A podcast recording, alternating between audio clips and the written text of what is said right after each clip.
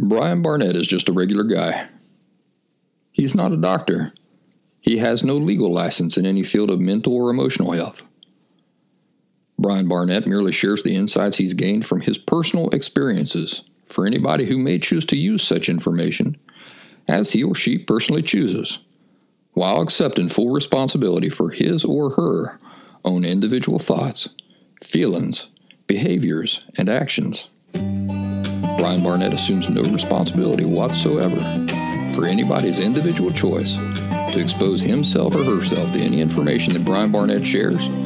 And by listening to this program, you're acknowledging that you, and only you, are responsible for your own thoughts, feelings, and actions. Happy Thursday, everybody. I hope you're all doing well this week. I'm Brian Barnett, the creator and host of The Last Symptom. Glad to have you back here with me again, or maybe this is your first time. And if that's the case, the pleasure is all mine. There's nothing noble in being superior to your fellow men. True nobility lies in being superior to your former self. Ernest Hemingway. If that don't capture the spirit of the work we're all doing here, I don't know what does. By the way, I haven't had time to confirm that Ernest Hemingway actually said this, so you know it could have been old Farmer Bob down the road who actually said it. You know how the internet is. But I do like the message it communicates either way. TheLastSymptom.com is my website full of free resources. Please visit, take advantage of the article library, which I need to update. Take advantage of the streaming and links to other resources that I offer. If you're benefiting from my work and would like to have a part in what I'm doing, you have the option of donating to The Last Symptom right there at thelastsymptom.com. Also, there are a couple of paid services available. Speaking of paid services, I really need to highlight one of them today because the deadline to participate is fast approaching. So please bear with me. I'll try to be brief so we can get on to the meat of today's conversation. What I want to tell you about is the upcoming two week intensive education course that I offer. Now, I'm not aware of any other program as comprehensive or as intimate anywhere in the world. It's called The Last Symptom West Coast Fundamentals live and online course, and this is only the second time that I've offered it. The first one was geared for the East Coast and had great support and success. This class begins August 17th, 2020, and that's only about three weeks from the time of this recording participants are already joining. The class size is limited to 12 participants. And if you want to get real about it, only 10 paid participants because I'll be extending a private personal invitation to at least two people who are under financial hardship at no cost to them.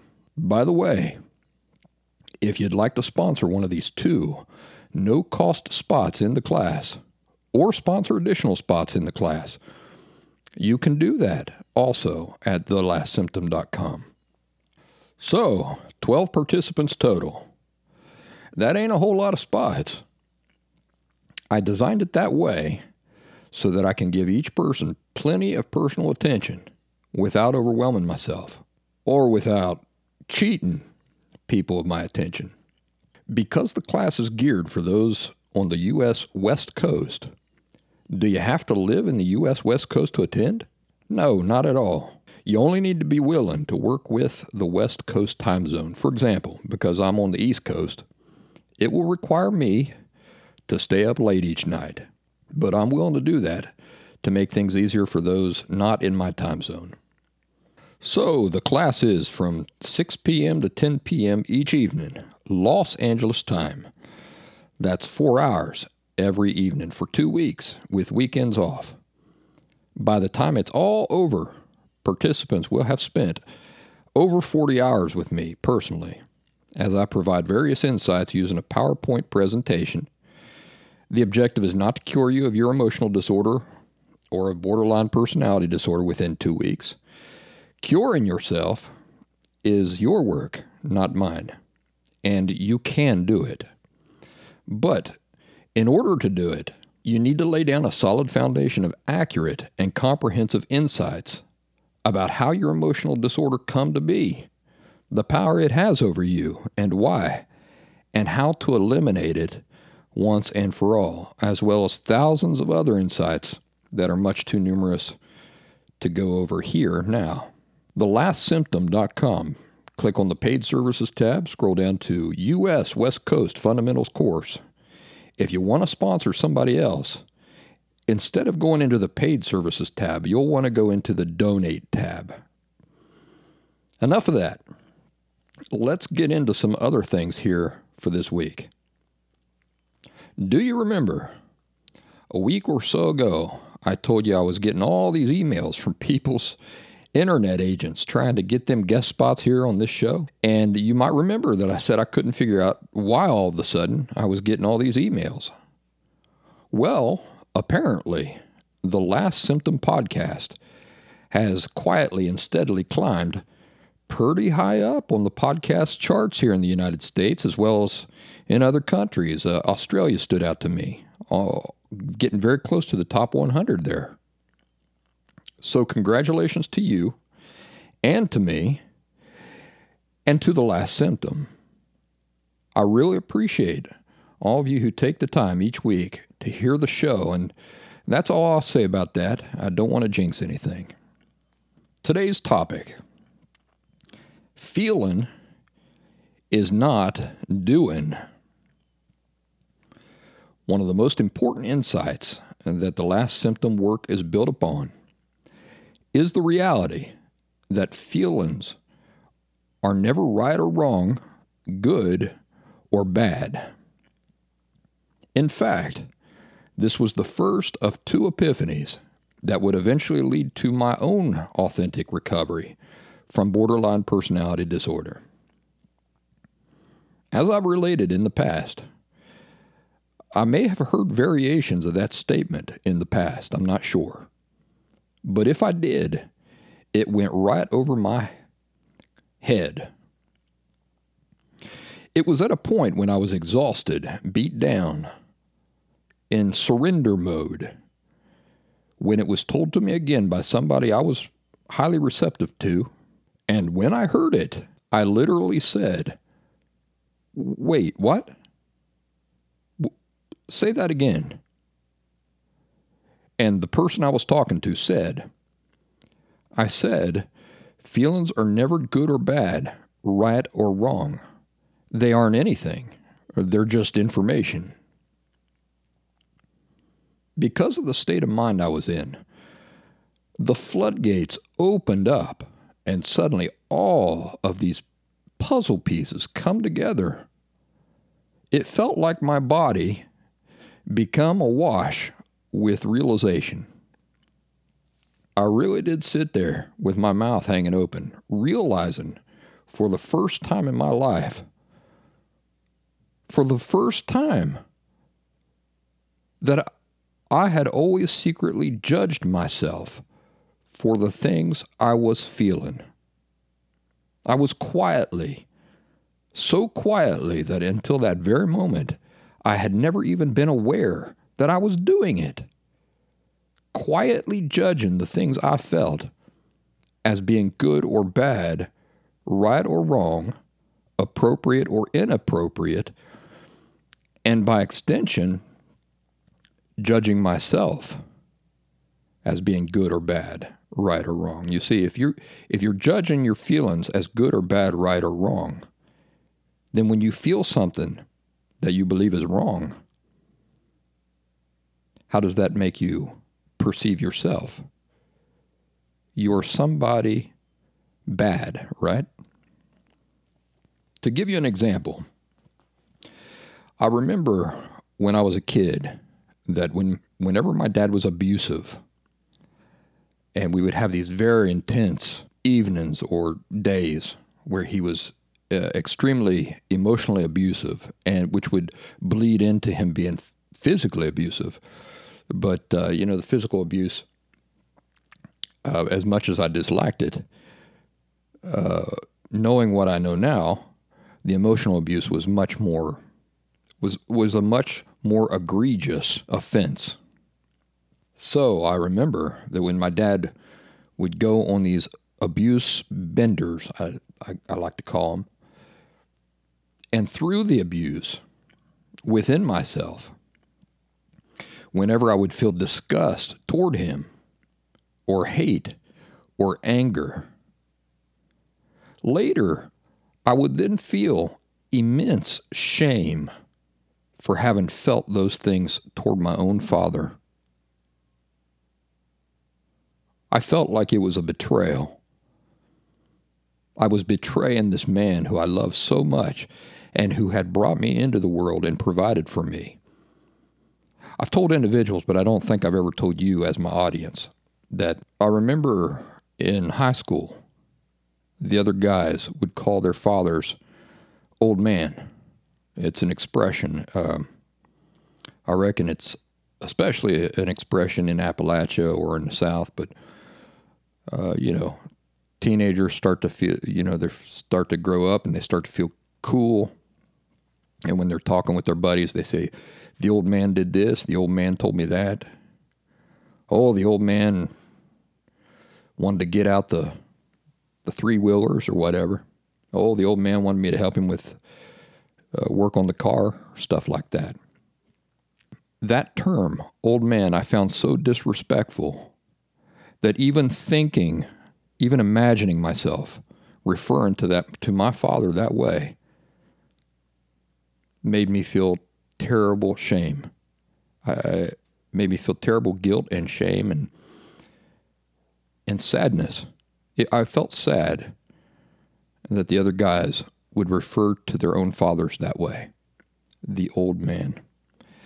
Uh, it pained me to imagine my father getting old, and it pained me deeply to imagine a day when he might not be around.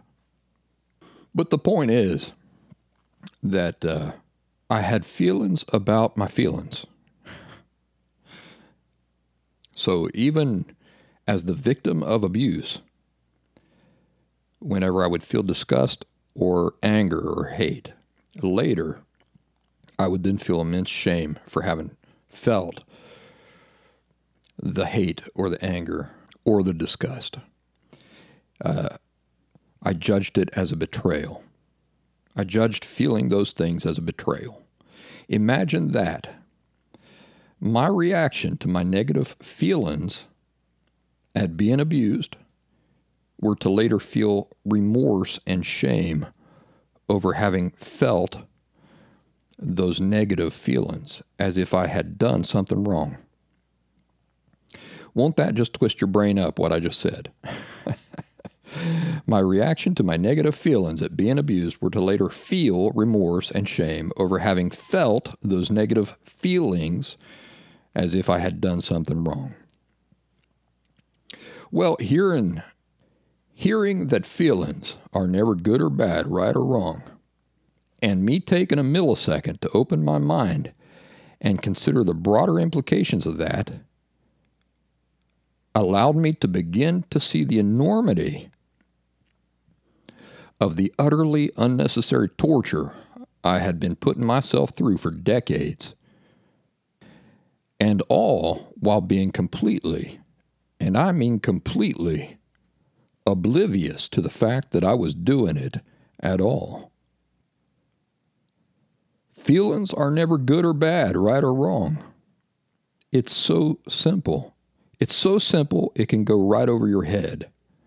And yet, if you hang on to that thread with a death grip and begin unraveling it, you discover an endless number of other enormously profound and impactful insights.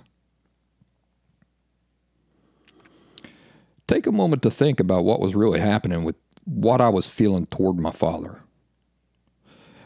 Uh, were my feelings of hate and anger ever really directed toward him as a person to begin with? No.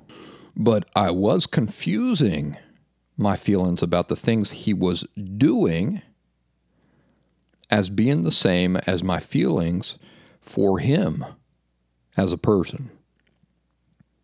Nobody had ever helped me understand that the things we do are not the same as who we are. They aren't one and the same thing. How I feel about something you do is not the same as my feelings for you personally. They're just so closely related in many cases that we often think they are the same thing, or maybe we don't bother to make the distinction. I loved my dad. I hated his abuse. That's what was going on with me as a child. And these two things were not in any way contradictory. But inside of me, it was tearing me up. Why? Because I hadn't made the distinction between what I was feeling toward the things he did as opposed to how I felt about him as my dad. Have you seen the Broadway play yet? Hamilton. There's a verse in one of the songs that caught my attention. Hate the sin, love the sinner. It's just a lyric that goes by so fast if you blink, you'll miss it. Do you live that way? Or do you just lump all of these distinctions into one big pile, as I used to do, and consider them all the same thing? What are my feelings toward my dad today? I love that man dearly. And I despise his past abuse. And I despise his present failure to demonstrate an interest in owning that abuse, understanding it, and correcting the underlying issues that allowed him to treat me and our family that way. I love my dad. I love the man. And I very appropriately despise the things he has done and the things he is now not doing. You know, not doing is an action too. It's the action of doing nothing. How about our feelings? Um, is our feelings an example of us doing something? When you feel something, is that an example of you doing something? No. Now, you may think I'm just stating the obvious here, but you got to hang with me here so you understand why why I'm bringing this up. This is an extremely important thing to try to grasp. It's extremely important, I would say imperative, for you to sit and examine yourself deeply and try to determine if you secretly or subconsciously or unconsciously perceive your feelings, what you feel, as being the same as doing something. That is, as carrying out an action. Why do I say it's imperative to determine this about ourselves? Well, as people, on some level, we understand that we can be held accountable for the things we do or fail to do. Uh, there may be lots of reasons why I crash into somebody else in my car and kill them. Might be a lot of reasons for that. I will still be held accountable for it. It doesn't matter if it was raining and my windshield wipers weren't working. It doesn't matter if I drop something and I've been over to pick it up. Uh, it doesn't matter if I did it on purpose or not on purpose. I will still be held accountable for that person's death. Uh, it doesn't matter why I just stand in place and don't rescue somebody from some train tracks when a train is coming. My failure to act, I, I can still be held accountable for that. If that person dies and I'm just standing there and I do nothing and I could have done something, I can be held accountable for that. So, as people, we can be held accountable for the things we do or fail to do. We, we all know this. We either know it consciously, subconsciously, or unconsciously. That's the reality uh, that you're working with, that you're living on, the premise that you're operating in this world with. So, if feeling a thing is an example of something we're doing, then naturally we can be held accountable for what we feel. Now, note this for anything we can be held accountable for, that thing can be classified as being good or bad, right or wrong.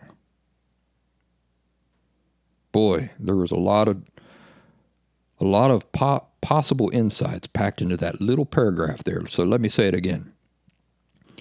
If feeling a thing is is an example of something we are doing, then naturally we can be held accountable for it. For anything we can be held accountable for, that thing can be classified as being good or bad, right or wrong. You might want to write that down and, and just think on it. So, uh, that brings us to the most important question Is feeling something the same as doing something? When you feel a thing, is that the same as you haven't done a thing? You felt, didn't you?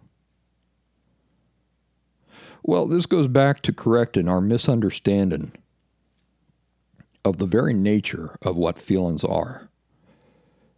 When you feel something, is this an example of you having a choice and making a choice? In other words, are you sifting through the many feelings you could feel, choosing one of them, and then feeling that feeling? No. So write this down. Feelings aren't something you do. Feelings are something we experience. Think about all the other things you experience. Think about uh, going outside without a jacket and feeling a chill. Is feeling a chill something you are doing? Or is it something you're experiencing? Did you have any choice in the matter as to whether you felt that chill or not in the first place? Who or what determines if you feel chilled when you go outside? It's the conditions around you, right? And what purpose does this chill or feeling of coldness serve? What purpose does it serve? It's one of the sensory abilities your body has to inform you about your surroundings and your circumstances and to provide you information about your physical needs. Well, you might say that's physical and our feelings are emotional, but nonetheless, our emotions also fall into this same category. Our feelings are simply an emotional sensory ability that our bodies possess. They're meant to give us feedback about things like our surrounding, our circumstances, our needs. Is the fact that you felt a chill an example of you doing a good thing or a bad thing? A right thing or a wrong thing? No, it's not. It's not an example of you doing anything at all. Rather, it's an example of you experiencing something a chill. So, is feeling angry, sad, or happy an example of us doing a good thing or doing a bad thing? Doing a right thing or a wrong thing? No, it's not. It's not an example of us doing anything at all. It's an example of us experiencing something, experiencing anger, experiencing sadness, experiencing happiness. Again, can we be held accountable for anything we are merely experiencing? No, and the idea is ludicrous. We can only be held accountable for things we ourselves have control over, such as things we do or don't do, and feelings, that is, our emotions, do not fall into this category. Your underlying perspective on this is important because for some of you, you live on the premise that God is watching and judging. For those of you who are atheists, you still live on some moral premise of right and wrong and the idea that there exists some authority which can hold you accountable, even if that authority is yourself. For some, that authority might be represented by the courts. It might be represented by the police. It, it might be represented by society's standards. It might be how you imagine yourself being judged by history.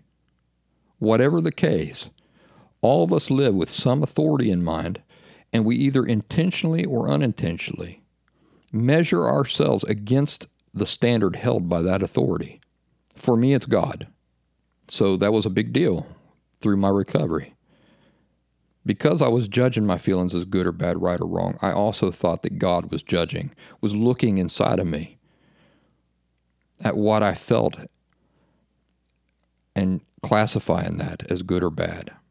So, since we're all in this situation, whether we believe in God or not, identifying what category things like feelings fit into their very nature, the very nature of what feelings are, identifying what category they fit into, and then making sure that our perception and understanding of the very nature of them is accurate, is an imperative step in ever being emotionally healthy.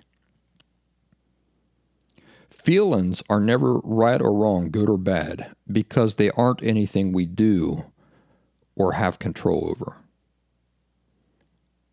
They're something we experience. We can't reasonably be held accountable for anything we have no control over. Besides this, our feelings are simply information so even if they were something we could could control, the reality is that they're just information. they're feedback about our needs, our circumstances, our surroundings, and so on and so forth. Still, folks who have lived all their lives with subtle misconceptions about the nature of feelings often have trouble fully understanding the significance of this, of what we just covered, as well as seeing how it applies in everyday life you know, they've lived for so long confusing what feelings are and not understanding their true nature or purpose. Maybe they confuse them with their thoughts. You know, often I talk to people, and as we get to talking, they say, I feel bad about this or that and this. And I said, Well, you're talking about two different things here. on the one hand, you're talking about your feelings. On the other hand, you're talking about your thoughts.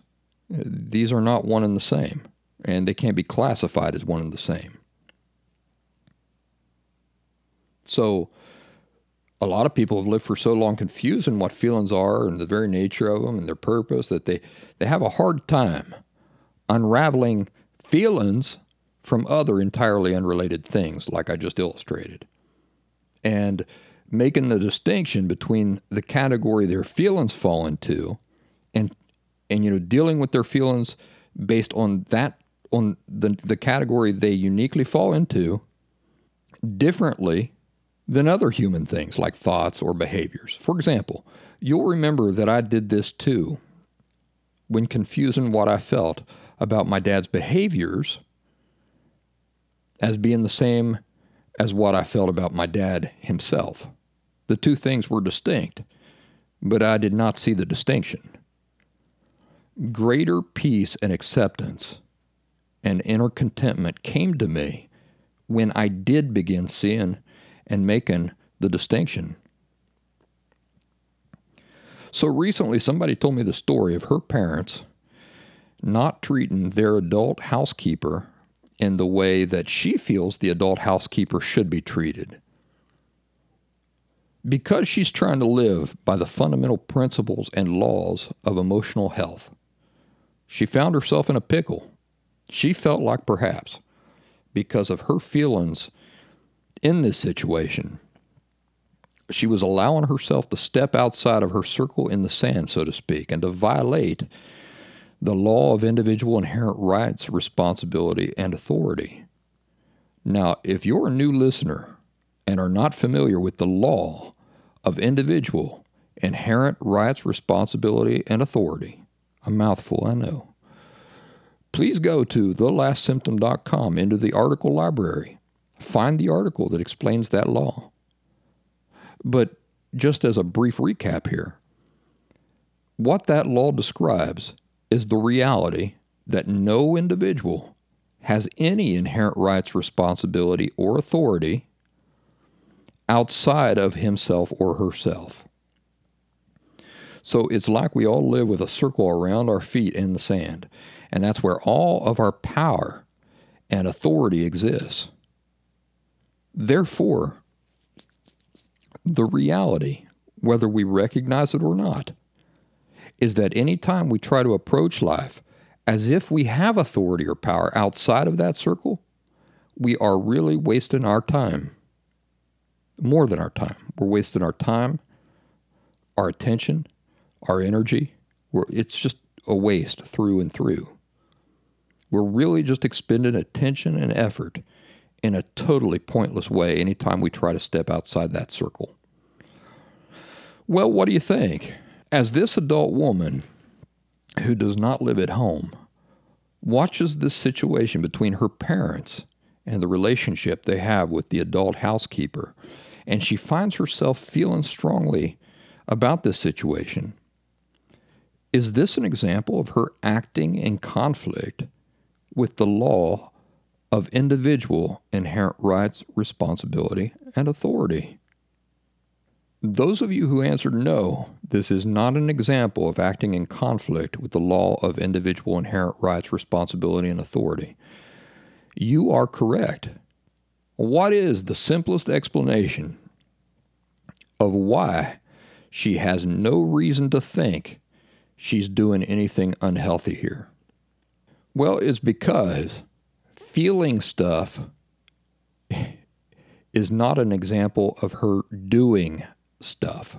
So here's an example what seems like this enormously complex situation with all these relevant parts and players and laws and principles to consider, and the seeming complexity of the whole thing is undone by one simple truth feeling is not doing. You're literally allowed to feel any way you feel about anything you don't even have a choice in the matter. It, whatever you feel is what you feel. Now, it's true, other people's relationships are not any of our business. What does that mean? Does it mean we don't have feelings about about things when we see them going on? No, what it means is that we don't involve ourselves with other people's lives and choices.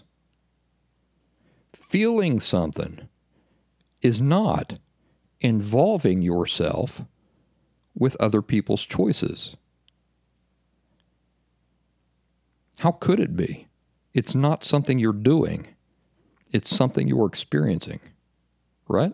We've already established that. Feeling is not doing anything, it's simply experiencing something. So it's clear that this woman was confusing what she feels as, as somehow being an action she is choosing to take, and it's not. For many of you after this episode, it's going to be constructive for you to sit down and say, Have I either been consciously or subconsciously or unconsciously connecting my feelings to my actions or my thoughts? Have I been considering them as being one and the same? All three things. Well, maybe this has been a problem. And it makes sense if you think about the fact that emotional disorders typically, uh, the people who have emotional disorders, their feelings are making decisions for them. So it's really not surprising, is it, that these people would look at their feelings and equate them as being the same as their actions because whatever they feel, typically that's what they do. But they're not the same thing. You got to make that distinction if you're ever going to regain control over your own actions and and stop allowing your feelings to make decisions for you. In my personal life, all sorts of baloney, and uh, baloney is just a substitute for shit. I'm trying to I'm trying to cut back on the cursing from now, and this is just an Appalachian term. You know, instead of saying that's uh, that's bullshit, a lot of times we say that's baloney. You're you're full baloney. So uh, if you hear me saying baloney, now you know what I'm talking about. I'm, I'm addressing mostly people uh, outside of the United States. I listen, you folks endure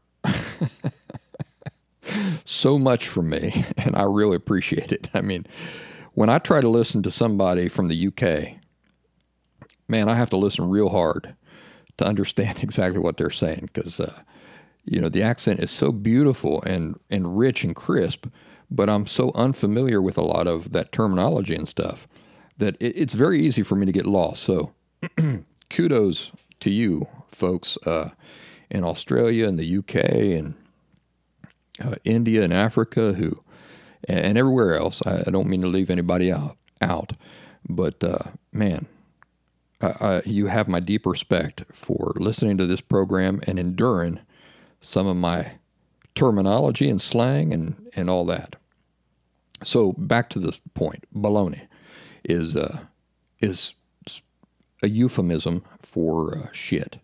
So all sorts of baloney comes down my timelines on social media, and in my personal case, I feel all sorts of things about these statements and these posts and these attitudes and interpretations of things going on in the world. How, how much of it do you think I agree with? Well, if I'm doing my job right, uh, 50% of you think that I totally agree with uh, all of your perspectives on world events, and the other 50% thinks the same thing. That's what I'm going for. because if if you believe that I disagree with you on some fundamental things that are going on in the world, uh, that doesn't help my message here or my work here at all. And my my objective is to help you get healthy. That's all I care about. So that's why I don't bring in. I try not to bring in a lot of my personal opinions on on world events and uh, modern topics. Okay, because if I do that, without a doubt, 50% of you will tune me out. And I don't want that. I care about you all, no matter what your, your opinions are about things. And I want to help you all. That is why I reserve those things to myself. But I do have opinions. I'm a human being. I, I do have opinions and uh, some of my opinions are strong. I feel strong things when I look out at the world and view a lot of these things. But although I feel all sorts of things about uh, the statements and attitudes and interpretations uh, that other people have about things that are going on in the world, I only use what I feel about those things to look at myself and my own life and make decisions for myself. In this way, you can see that what I feel and what I do are two entirely different, almost entirely unrelated things. What I feel when I look out at others is not an example of me stepping outside of my sphere of inherent rights, responsibility, and authority and trying to assume control over anybody's, any, any other person's inherent rights, responsibility, and authority. No, I, I'm allowed to observe outside things and feel however I feel about them. Why? Because feeling is not doing. And also because I can use what I observe and feel to make decisions for me. Now, does this change if the person I'm observing outside of myself, I'm looking out at the world, I'm looking out at life, uh, does this change if I'm making observations about my brother or my aunt or my grandma? Let you think about that for a second.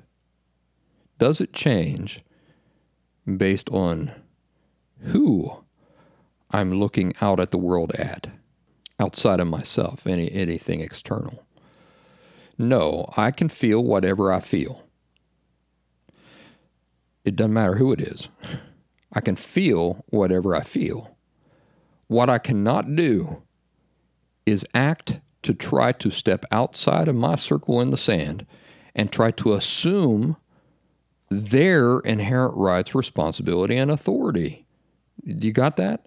I can observe my brother and I can totally disagree with, with what he's doing and the way he's living his life.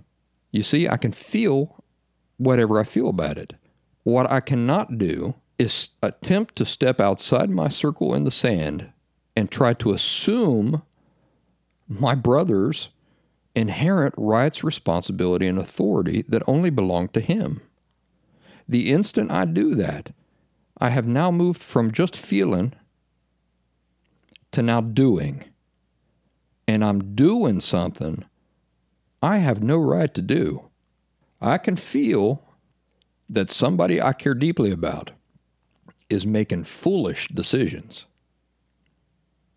And at the same time, I can recognize that I have no inherent right, responsibility, or authority to do anything about it beyond deciding not to make those sorts of decisions for myself. Well, maybe you say, but this is you know, in my case, it's sort of a unique situation. For example, this person could have said that I was talking to about the, the housekeeper could say, eh, This is a unique situation because in this case, I don't feel like the housekeeper is a strong enough person or, or outspoken enough or a smart enough person to stand up for herself. The phrase, it's a unique situation, is code for healthy laws and principles don't apply to me, or they only apply in certain circumstances. Well, that's not what a law is. When we're talking about emotional health and laws, laws describe a concrete reality that you live with, whether you know it or not. You already live with it, whether you know it or not. The problem is not uh, you just acknowledging it and applying it in your life. No, it, it's already being applied in your life. The problems are coming from you not recognizing that and you working disharmoniously with it. You're, you're working in conflict with what is. Universal laws describe a concrete reality. Our measure of health depends on our ability to recognize that, that this is just the reality and then we ourselves choosing to live in harmony with that law in order to experience the least amount of frustration and conflict with that reality, right? Because nobody purposely chooses to fight against the reality they're simply dealing with, because that makes no sense. It's only going to result in frustration and conflict, and in the end, never give you the result you were trying to get.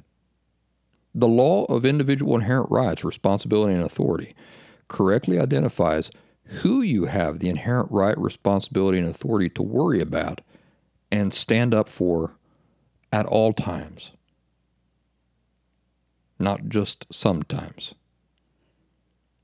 or when you feel good about it. when you ignore this law for any reason and you assume rights or you, you attempt to assume rights, uh, responsibility, and authority that don't belong to you for any reason, you're arrogantly leaving behind what you do have authority and power over and choosing to assume arrogantly. I mean, there's so much arrogance wrapped into it. Arrogantly choosing to try to assume somebody else's inherent rights, responsibility, and authority. Rights, responsibility, and authority that only belong to them. So if the person you believe is not strong enough, quote unquote, is an adult, uh, then they are responsible for managing their own life and making evaluations for themselves about how strong or not they are, not you. What right do you have to make an evaluation of other people anyway? You don't. You don't. How would you like if we put you into a room of 30 people and uh, who all do the same thing to you? They'll all make evaluations about whether you are smart enough to manage your own life or if you're strong enough to make your own decisions. How would you like that?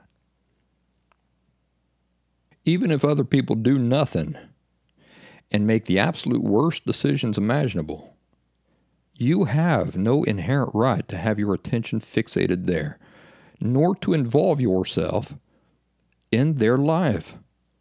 This misplaced attention and focus and energy is the very foundation of emotionally unhealthy thinking and living.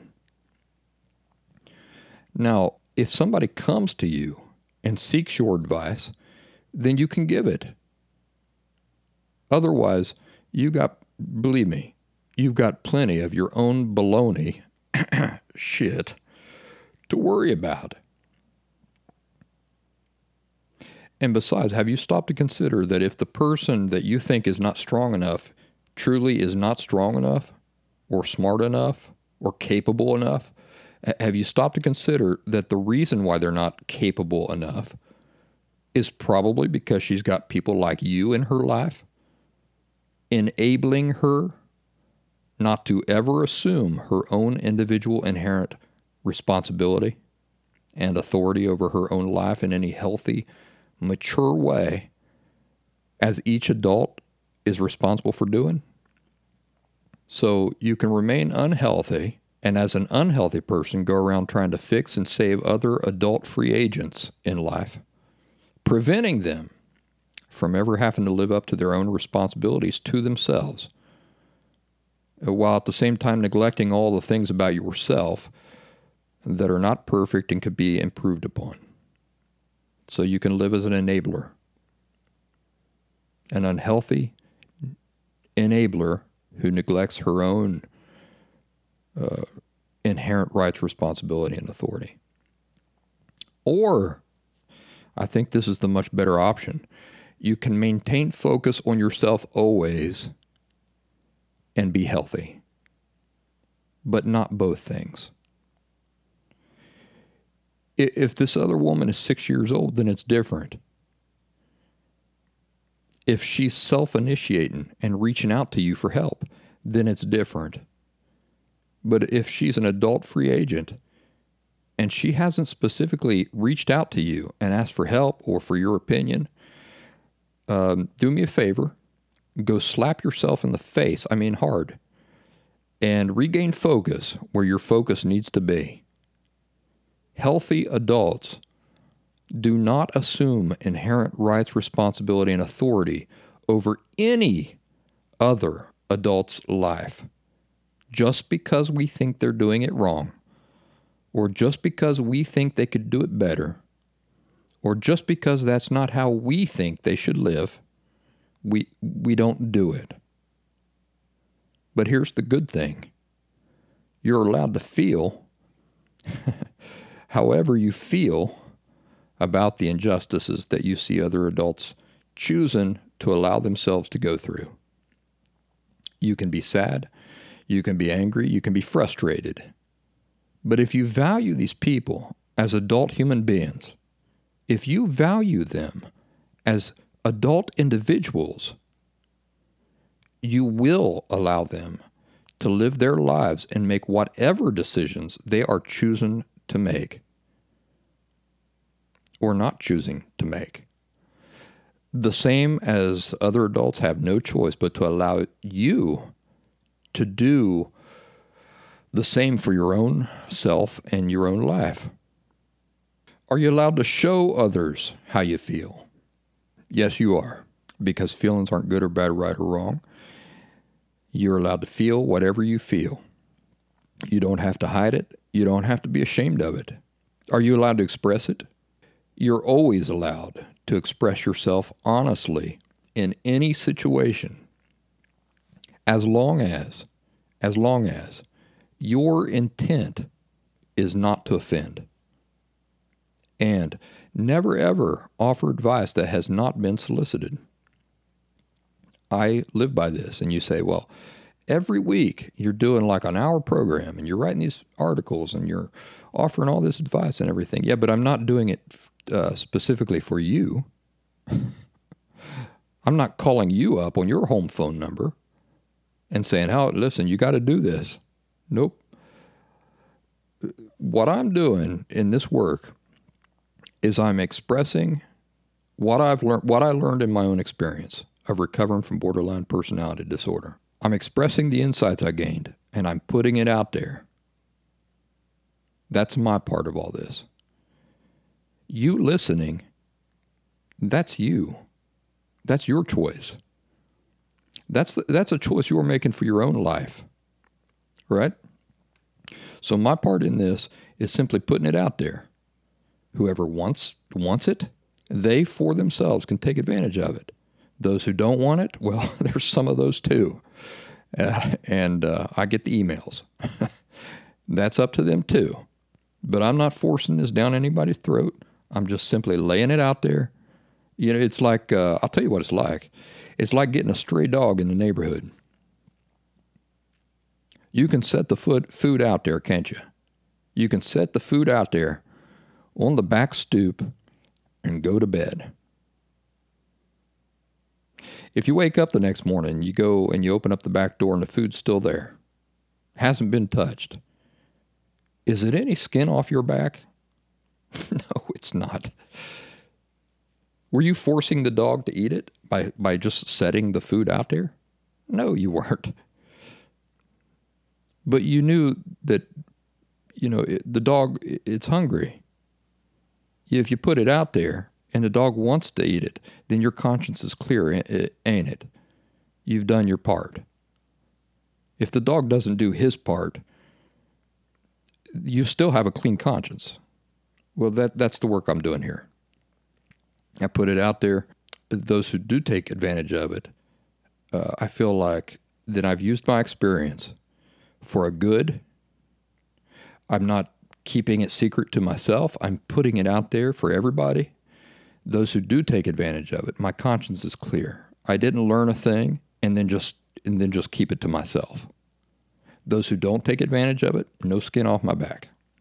Now, uh, notice that I said that you're allowed to express yourself honestly in any situation as long as your intent is not to offend.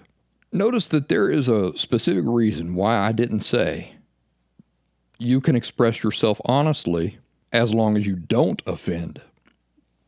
Why do you reckon I said as long as your intent is not to offend? Well, it's living by the law of individual inherent rights, responsibility, and authority in action. what authority do I have over how other people choose to receive messages? I don't, do I?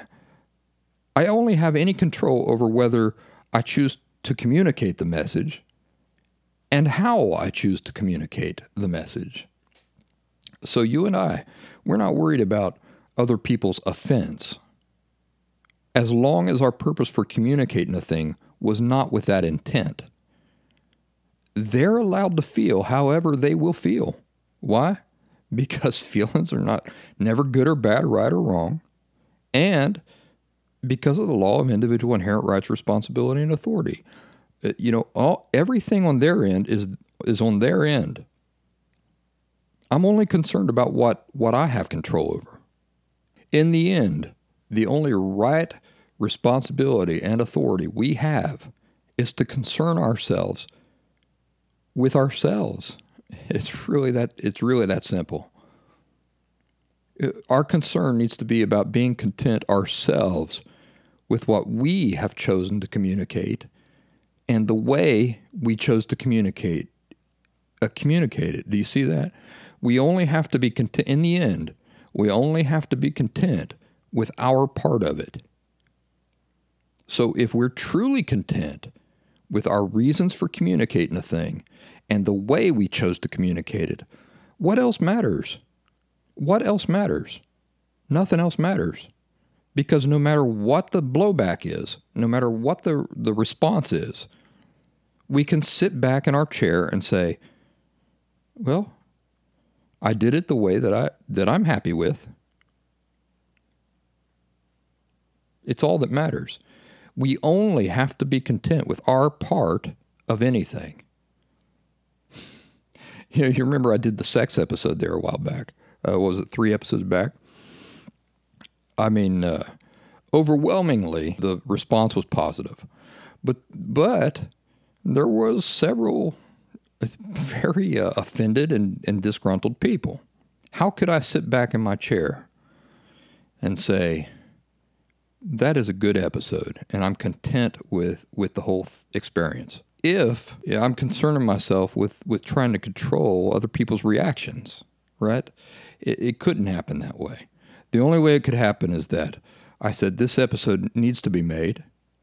I'm going to present it in the way that I feel is the most instructive and the best way to present it, and will do the most good in the long term. I, I worked very hard on it. Then, when the feedback started coming back, even the negative feedback, I was still able to sit back and say, Barnett, eh, you know, you did it your way. You did it in a way that uh, you could be proud of. So even despite the negative feedback, I'm still content because I, ha- I have no control over those people and their reactions to things. People can get offended at anything, at literally anything, and we have no power or control over that. We can't live our lives in ways meant to manipulate other people's reactions or feelings or behaviors. This is the this is the very essence of what it means to be true to yourself. You say, what, what do you mean about this manipulating other people's reactions or feelings or behaviors? When you allow yourself to change course because you're trying to get a better reaction from somebody else, then you've been untrue to yourself you're, you're trying to control somebody else, whether you know it or not. You're saying if I if I say if I state a truth this way, and, and I'm I'm perfectly content with this delivery, but they're not going to be. You know, first of all, you're trying to read their mind, which is impossible. It's stepping outside of your circle in the sand. You're trying to read their mind. You're guessing the way they're going to react and then you redesign your delivery to try to get a different reaction instead. That is trying to control somebody. Whether you're aware that's what you're doing or not, that, that's what's happening. And I don't live like that. I don't think anybody healthy lives like that. I don't I know nobody healthy lives like that because that's not a healthy way to live. Now I might take some people's sensibilities into consideration but why would I do that? If I know that a person is going to shut down before I'm able to share something that might be beneficial for them, then I might, because my interest is in helping them uh, get past themselves, you see. So, in order to do that, sometimes I need to be strategic about it. But in healthy everyday life, I don't concern myself what, with, with what other people's reactions are going to be. I don't design my approach and my wording to try to get a behavior from somebody that I prefer. Instead, I recognize the only uh, you know control that I have is over how I choose to say a thing, not how somebody else is going to react to it. Well, I also have the the power to decide if I'm going to say a thing. So, in a lot of cases, I'll just keep my mouth shut. If I'm going to say something that does not need to be said, and I ask myself, is there any reason, is there any practical or constructive reason for me to say this at all? That I won't say it at all. And that goes back to not offering advice unless it's solicited, which means somebody comes up and says, What do you think about this? Oh boy, if they say, What do you think about this? All bets are off. all right, this is what I think. Bam, bam, shabam. You know, I give it to them.